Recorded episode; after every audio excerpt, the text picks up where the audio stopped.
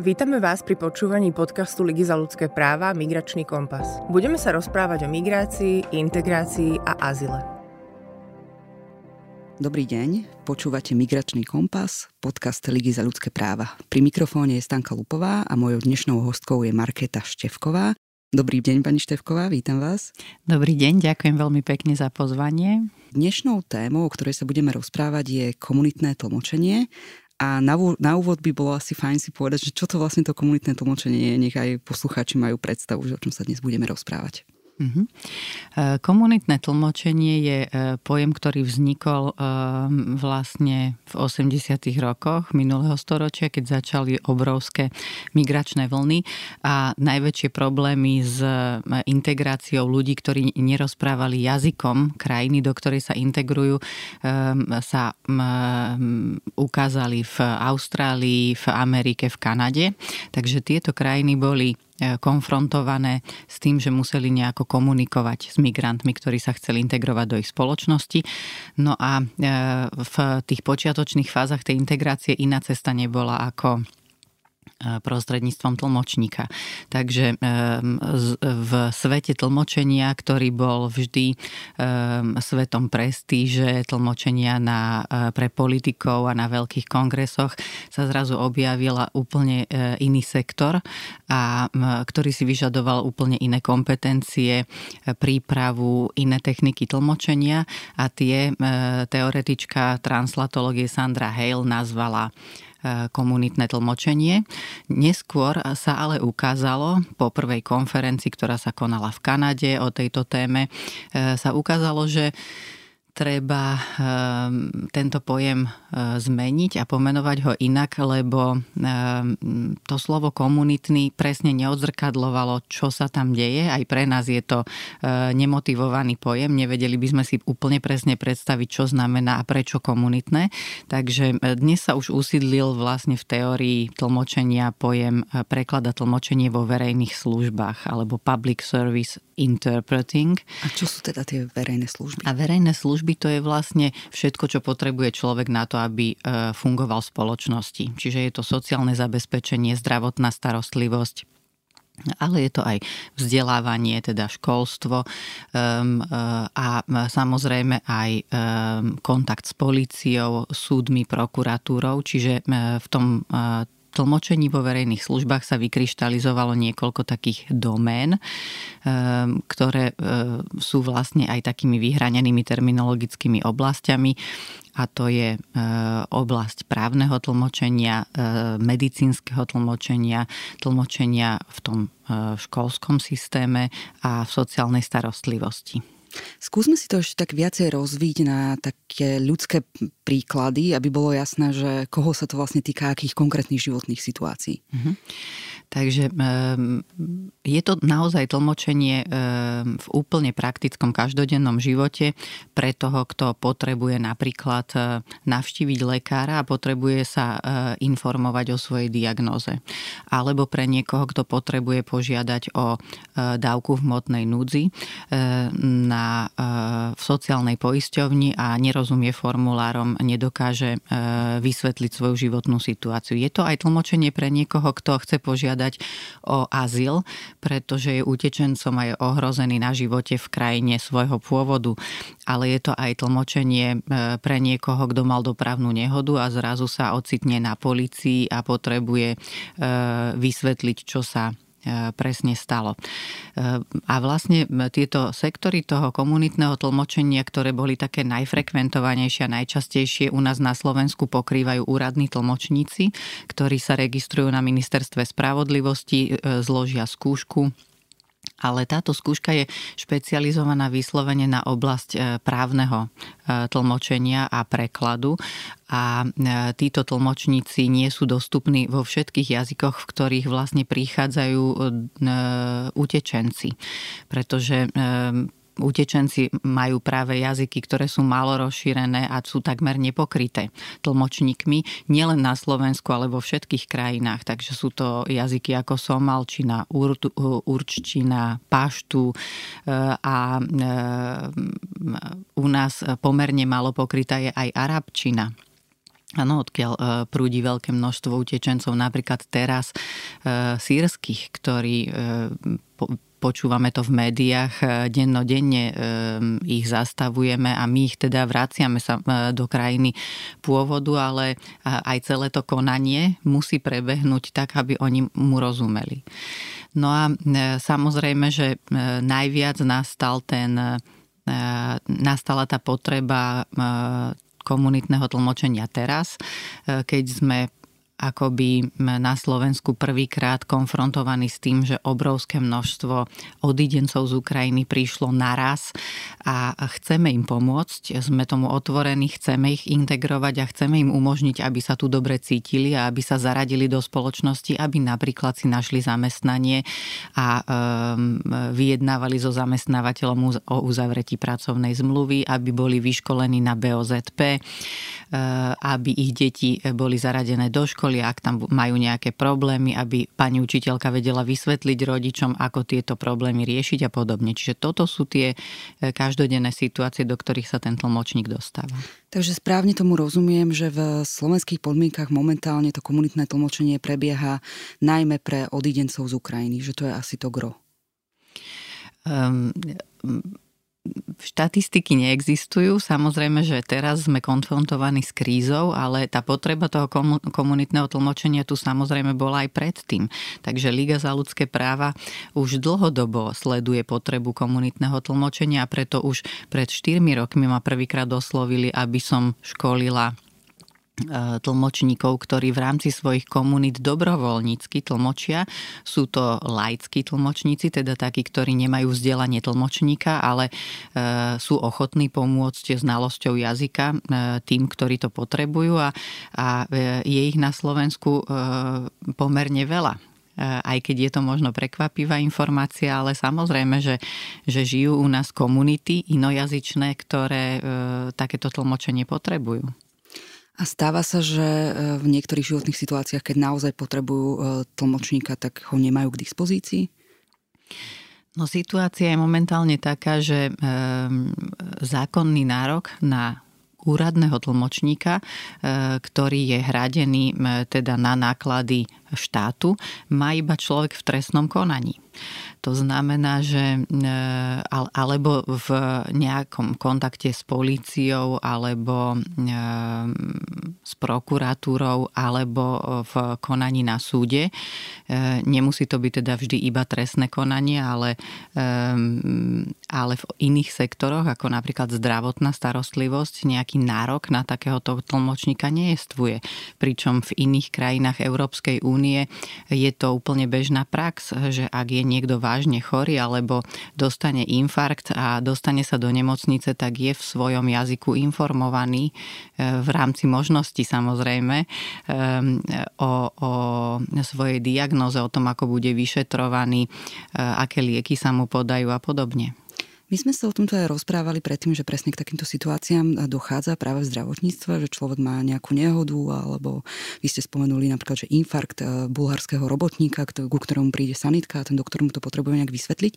Mňa by zaujímalo, že samozrejme, že v iných krajinách je na to nárok, ale že či je vôbec možné v takýchto nejakých neodkladných situáciách, aby ten tlmočník prišiel tak rýchlo k tomu človeku.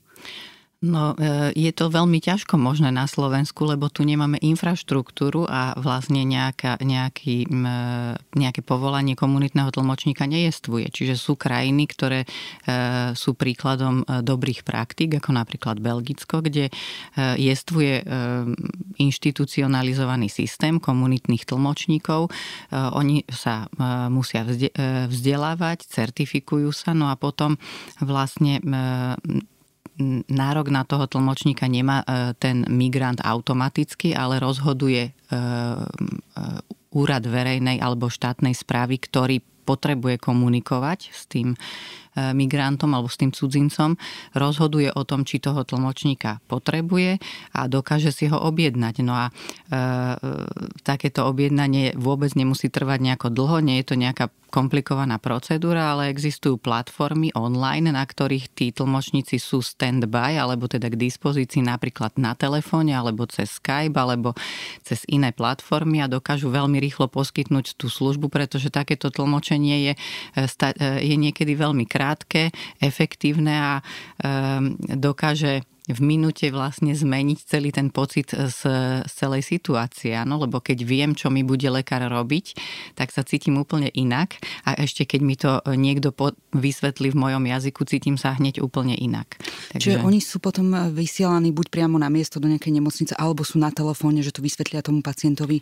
Tak aspoň si to tak predstavujem. V niektorých krajinách vyslovene veľké nemocnice majú normálne svoj vyškolený tím medicínskych tlmočníkov, čo je samozrejme ten ideálny stav. Nemyslím si, že na Slovensku je takéto niečo reálne alebo efektívne, pretože tá frekvencia kontaktu s cudzincami v našich nemocniciach nie je až taká vysoká. No? Čiže to je tiež špecifické pre komunitné tlmočenie, že je veľmi dôležité zanalizovať potreby. V každej krajine sú veľmi odlišné. V každej krajine sú úplne iné jazyky relevantné pre komunitné tlmočenie a takisto tie domény a aj počet tých tlmočníkov.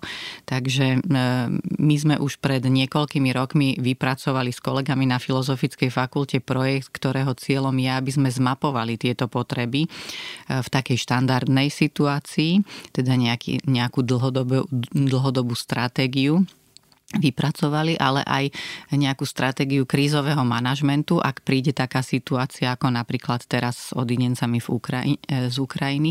Ako vtedy reagovať, ako rýchlo vyškoliť takýchto ľudí. A na to je potrebná nejaká infraštruktúra. Teda je potrebné, aby existovala nejaká platforma, cez ktorú sa dá poskytovať tlmočenie na diaľku, pretože nie je reálne pokryť celé územie Slovenskej republiky teraz vyškolenými tlmočníkmi na ukrajinčinu. A napríklad jedným z takých našich cieľov bolo vytvoriť repozitár preložených dokumentov do jazykov, ktoré sú v danej chvíli relevantné pre to komunitné tlmočenie na internete, teda príde niekto do sociálnej poisťovne, potrebuje vyplniť formulár, nájde si ho v svojom jazyku preložený na internete, stiahne si ho napríklad do tabletu a podľa tohto vzoru vie veľmi ľahko bez tlmočníka vyplniť vlastne to, čo potrebuje, podať žiadosť.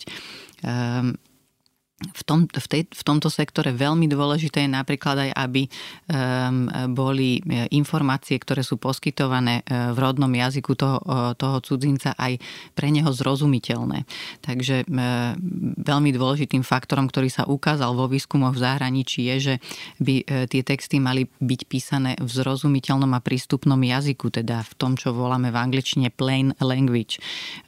A vlastne na toto takisto už existujú odporúčania, návody, ako napríklad poskytnúť v takomto zrozumiteľnom jazyku krátku informáciu o tom, čo sa bude diať pri nejakom administratívnom úkone, keď niekto žiada o sociálnu alebo zdravotnú starostlivosť, podporu alebo čokoľvek iné.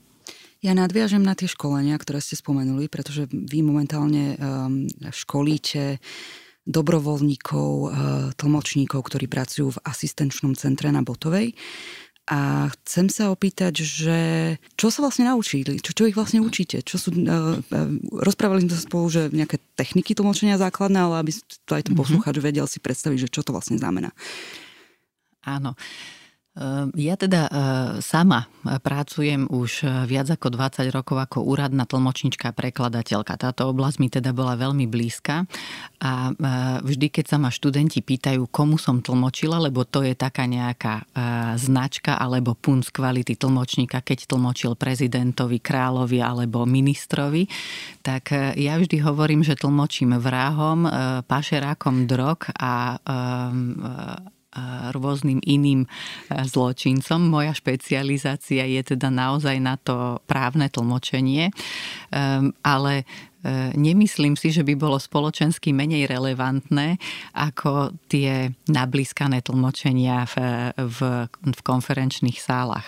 Takže a treba si uvedomiť, že aj štatisticky tlmočení v takýchto sektoroch je o mnoho viac a ten dopyt a potreba je o mnoho väčšia ako toho konferenčného tlmočenia. Takže už aj napríklad vo vzdelávaní profesionálnych tlmočníkov sa v zahraničí ten podiel konferenčného a komunitného tlmočenia vyrovnáva, aj keď tá tradícia vo vzdelávaní sa mení.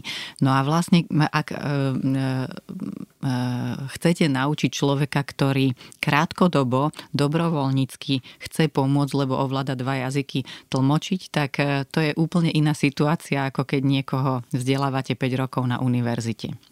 Takže sa vlastne pri tom tréningu sústreďujeme vyslovene na to, čo v danej krízovej situácii tí ľudia potrebujú. Preto sme na začiatku takého tréningu robili prieskum medzi týmito dobrovoľníckymi tlmočníkmi. Zistili sme, v ktorých oblastiach terminologických oni tlmočia, akým spôsobom prebiehajú tie tlmočnícke situácie, napríklad v tom centre Bottova, kde oni väčšinu času trávia. A treba si uvedomiť, že sú to tlmočníci, ktorí bez tréningu ako laickí tlmočníci tlmočia hodiny a hodiny.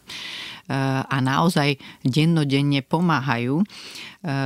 Takže to, čo ich dnes naučíte, zajtra použijú a s veľkým nadšením a radosťou chodia na tie tréningy, baví ich to, lebo vidia ten okamžitý efekt, ako im to pomôže v tej ďalšej práci. Čiže prvé tréningy boli zamerané na také vysvetlenie toho, čo to komunitné tlmočenie je, čo sú tie charakteristické znaky, čím sa odlišuje od iného tlmočenia, ale potom sme sa sústredili na tlmočnícke techniky. To znamená, takéto tlmočenie spravidla neprebieha simultáne v kabíne, ale je to taký ten osobný kontakt s klientom. Keby som porovnala s konferenčným tlmočením, pravidlom je, že tlmočník spravidla tlmočí len do materinského jazyka simultáne v kabíne. Pri tomto tlmočení nevyhnutne musí tlmočiť v oboch smeroch, teda z aj do ukrajinčiny napríklad, alebo aj ruštiny. Tieto dva jazyky, myslím, že tak paralelne sa používajú na Bottovej. No a takéto tlmočenie voláme dialogové. Veľmi často tlmočia konzekutívne, to znamená, že si vypočujú časť textu a potom následne tlmočia.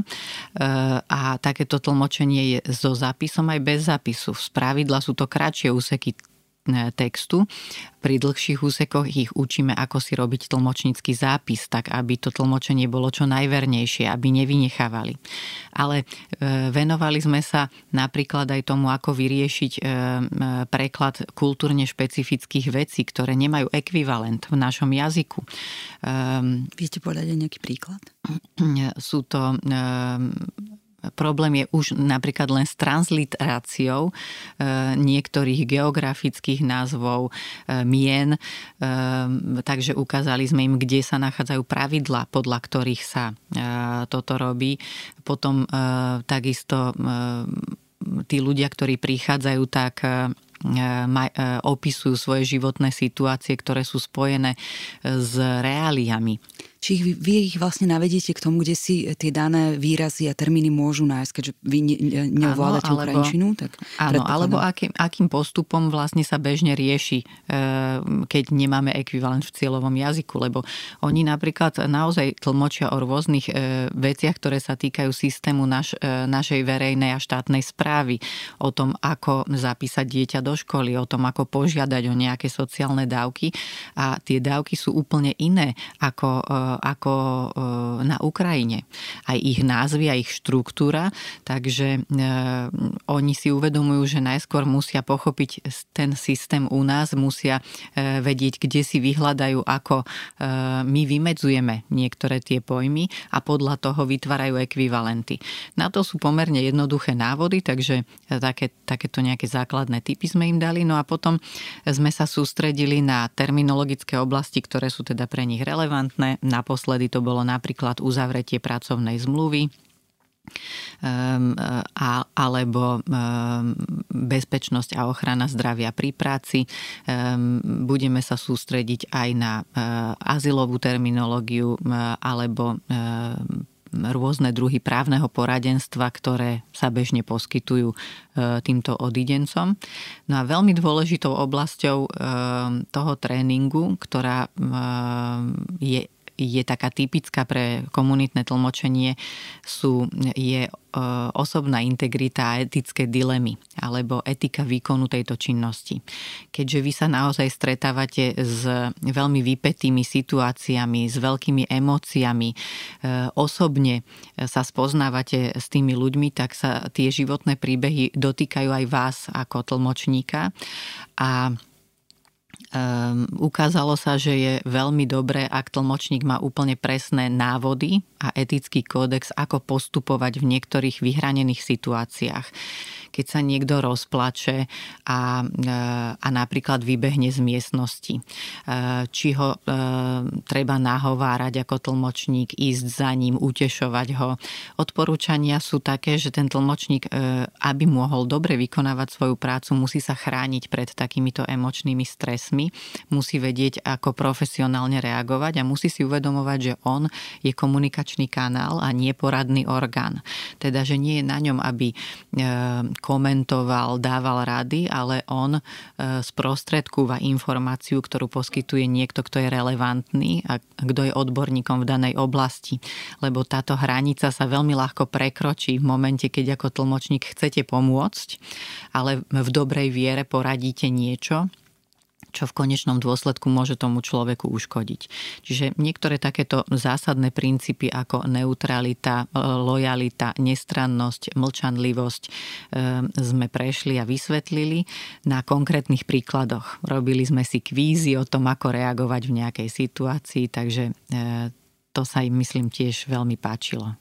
Ja som sa s niekoľkými týmito komunitnými tlmočníkmi rozprávala a mne utkvelo v pamäti, že jeden mladý muž mi rozprával, že to, čo ho naučili tieto školenia, je napríklad aj to, že si má veľký pozor dávať na mimiku tváre, pretože to, akým spôsobom sa tvári pri tom tlmočení, tak môže zmeniť úplne celý kontext toho, čo tlmočí. Áno, v komunitnom tlmočení je najťažšie udržať nejakú rovnováhu síl.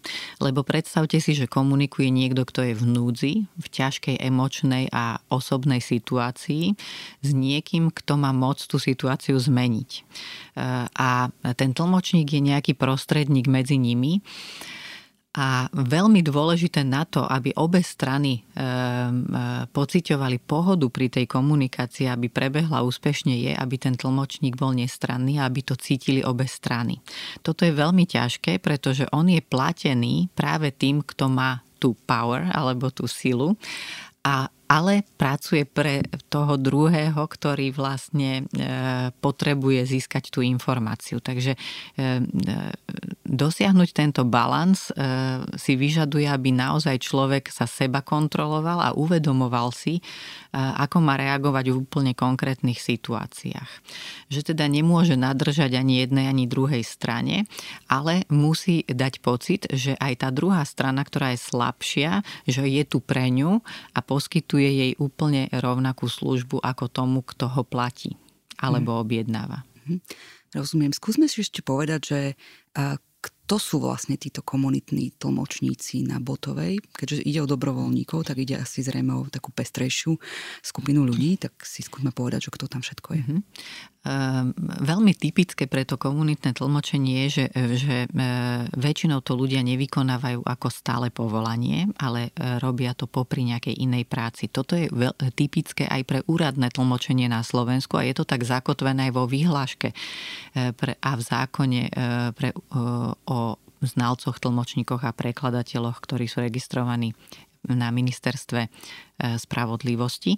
Takže v takejto kríze tlmočníci, ktorí sú teraz na Bottovej, sú naozaj veľké spektrum ľudí rozličnej vekovej kategórie, rozličnej odbornosti, rozličných pracovných skúseností. Sú tam ľudia od 55 až po študentov vysokých škôl, ktorí majú 20 rokov. A krásne na tom je, že spolu tlmočia, trénujú sami na sebe šušotáž, konzekutívne tlmočenie, sami sa opravujú, dávajú si feedback, spolu diskutujú o terminológii a na tom krásne vidno, že sú tam tlmočníci, ktorí študujú tlmočenie, napríklad u nás na Filozofickej fakulte, ale sú na bakalárskom stupni v prvom alebo druhom ročníku a sú tam veľmi skúsení starší ľudia, ktorí už pracovali, mali pracovné zmluvy, dostali výpovede, žiadali o sociálne dávky a ktorí zase o mnoho lepšie ovládajú tú terminológiu a poznajú ju z každodenného života. Takže navzájom sa naozaj vedia takýmto spôsobom obohatiť. A ide väčšinou o Ukrajincov, ktorí žijú na Slovensku? Sú to aj Slováci, ktorí napríklad hovoria rusky, pretože veľké množstvo tých odidencov rozumie ruštine a nepredstavuje to nejakú mentálnu bariéru pre nich v tomto jazyku komunikovať. Rozprávala som sa s nimi o tom, zaujímalo ma to samu, či majú voči ruštine vzhľadom na situáciu nejaké predsudky, ale vôbec nie, bežne ju používajú paralelne s ukrajinčinou ako dva jazyky, čiže je tam aj viacero tlmočníkov, ktorí tlmočia ruštinu. Sú tam aj takí, ktorí už absolvovali tlmočnícko-prekladateľské štúdium, alebo ktorí sú napríklad boli aj úradní tlmočníci, alebo aj sú, ale sú tam aj úplní začiatočníci, ktorí proste prišli s tým, že chcú pomôcť a tlmočili prvýkrát na Bottovej. Vráťme sa ešte na chvíľku do toho zahraničia, lebo mám pocit, že sme to nechali také trošku nedopovedané.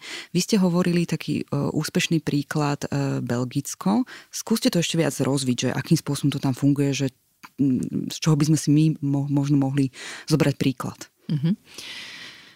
Nie je to teda iba prípad Belgicka, ale napríklad aj Španielska. Niektoré krajiny sa vysporadujú s tým tlmočením v tých verejných službách, takže nemajú stále certifikované kurzy, ale sú to skôr také ad hoc iniciatívy. To znamená, že zamestnávajú ľudí aj bez tréningu. A neexistuje nejaký systém financovania, ktorý by bol daný dlhodobo. Je to tak napríklad v Rakúsku, v Nemecku, v Holandsku, kde v princípe každá obec, každá provincia, každý spolkový štát iným spôsobom sa vysporadúva s touto potrebou komunitného tlmočenia.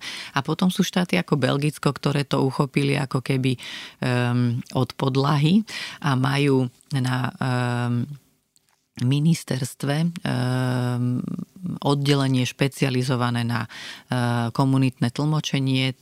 Tento štátny orgán zabezpečuje aj certifikované kurzy a teda certifikuje a aj registruje takýchto záujemcov, ktorí chcú robiť túto činnosť.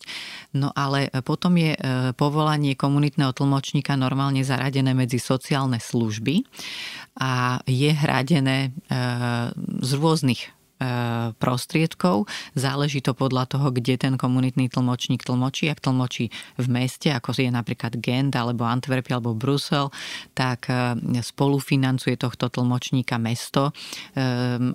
Ale keď tlmočí v oblastiach, ktoré spadajú do kompetencie štátnej správy, tak, alebo verejnej správy, tak v štátnej správy, tak vtedy je financovaný zo štátneho rozpočtu.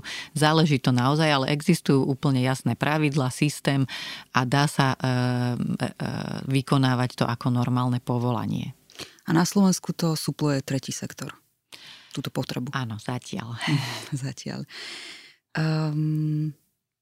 Vieme povedať, že teda predpokladám, že potreba komunitného tlmočenia aj vo svete, aj na Slovensku bude narastať. Je to správny predpoklad?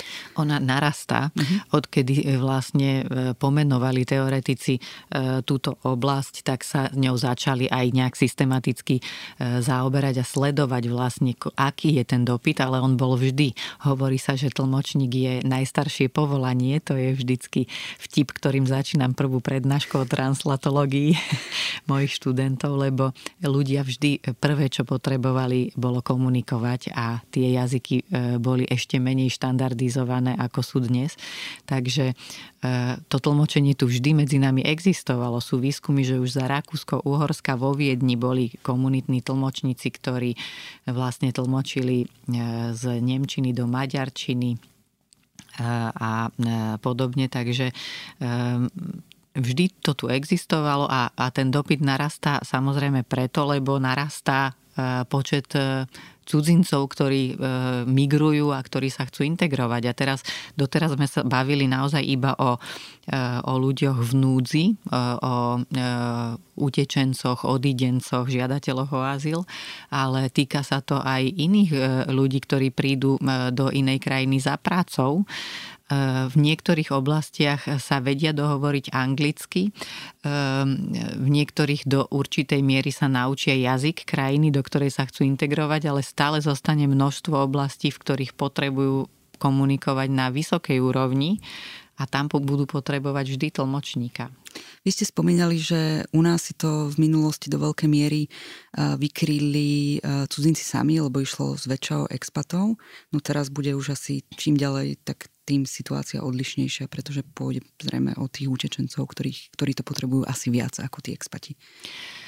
Áno, my sme boli dlhé roky pomerne uzavretá krajina pre migráciu. Každá krajina to má inak. Ja k tomu nechcem zaujímať nejaký negatívny alebo pozitívny postoj. Proste slovenská spoločnosť sa nejak vyvíja, má nejaký názor na migráciu a nejakým spôsobom sa s ňou vysporadúva, ale vidíme už len za posledný rok, že aj keď napríklad tým ľuďom nepovolíme tu dlhodobý pobyt, aj napriek tomu sa budeme musieť vysporadúvať s komunikáciou s nimi, pretože minimálne prejdú cez naše územia a zastavia sa tu na nejaký kratší čas a budú potrebovať ošetrenie, budú potrebovať nejakú pomoc a budeme im musieť vydať nejaké rozhodnutie, ktorému musia rozumieť, čo majú robiť, či tu môžu ostať, alebo musia odísť. Minimálne to. A dá sa vôbec predpokladať, že aké jazyky bude potrebné tlmočiť v budúcnosti, že z akých krajín k nám budú prichádzať cudzinci? To sa dá veľmi ťažko predpokladať a je to tak vlastne všade. Takže kľúčové vlastne pri tom nastavení translačnej politiky, ako to nazývame v teórii, v oblasti komunitného tlmočenia je mať jasné nástroje, ako rýchlo zanalyzovať situáciu, ako hľadať dobrovoľníkov, ako ich školiť a ako ich zaraďovať. Sú určité jazyky, v ktorých vieme, že arabčina určite bude vždy relevantná. Áno, ale niektoré jazyky sa nedajú takto predvídať. Čo je veľmi ťažké, je aj vôbec motivovať tých ľudí, ktorých potrebujeme na to tlmočenie, aby túto prácu vykonávali. Pretože je to práca buď dobrovoľnícka, alebo aj keď sú inštitucionalizovaní aj v Belgicku, v iných krajinách, je málo platená. To sú naozaj práce, ktoré spadajú do sektoru sociálnych služieb, sociálnej pomoci. Vieme, že toto nie sú nejaké lukratívne zamestnania. Čiže tí ľudia majú v drvivej väčšine motiváciu pomôcť tým, ktorí sú s nimi kultúrne spätí a ktorí prežili rovnaký príbeh ako oni sami, než sa naučili ten jazyk a podobne. Hej. Ale nájsť ich, motivovať ich a presvedčiť ich, že napríklad aj ten tréning je dôležitý, aby sa zvyšovala kvalita, aby nejakým štandardným spôsobom to tlmočenie prebiehalo. To je ťažké a dá sa to iba vtedy, ak už existuje nejaká infraštruktúra. Ďakujem. Ja by som ešte na záver, ak dovolíte, spomenula časť nášho rozhovoru telefonického k tomuto komunitnému tlmočeniu. Vy ste mi povedali, že v poslednom čase veľmi často chodíte tlmočiť, vy tlmočíte z holandčiny a že že momentálne je akoby nejaká organizovaná skupina holandských šoférov, ktorí prevádzajú Sýrčanov cez hranice a tým pádom sa často stane, že vás potrebujú na tento preklad z holandčiny. Mohli by ste poslucháčkam povedať viac? Mm-hmm.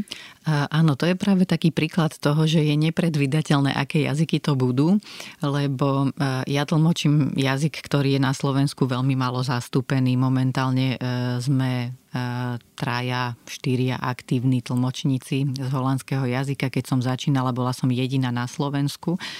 A nedá sa teda predvídať, že kto napríklad zorganizuje 10 šoférov, ktorí prevezú sýrskych utečencov z srbskej hranice cez Maďarsko na Slovensko. Áno. Čiže áno, momentálne bola taká situácia, že sa tu ocitlo niekoľko takýchto občanov, ktorí mali holandský pás a ktorí teda mali nárok na tlmočníka v holandskom jazyku.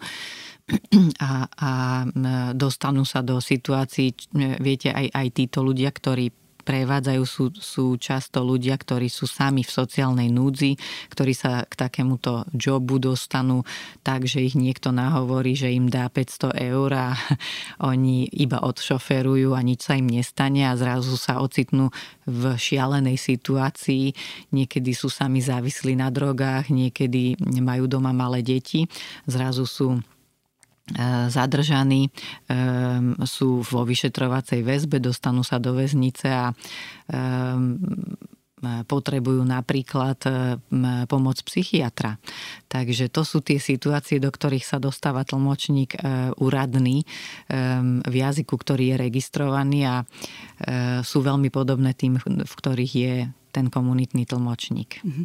Takže vy teda často chodíte do väzenia? Neviem, čo je často, ako by sa to dalo frekvenčne vyjadriť, ale poznám ústav na výkon väzby dôverne. Na chorvátskej v Bratislave dôverne.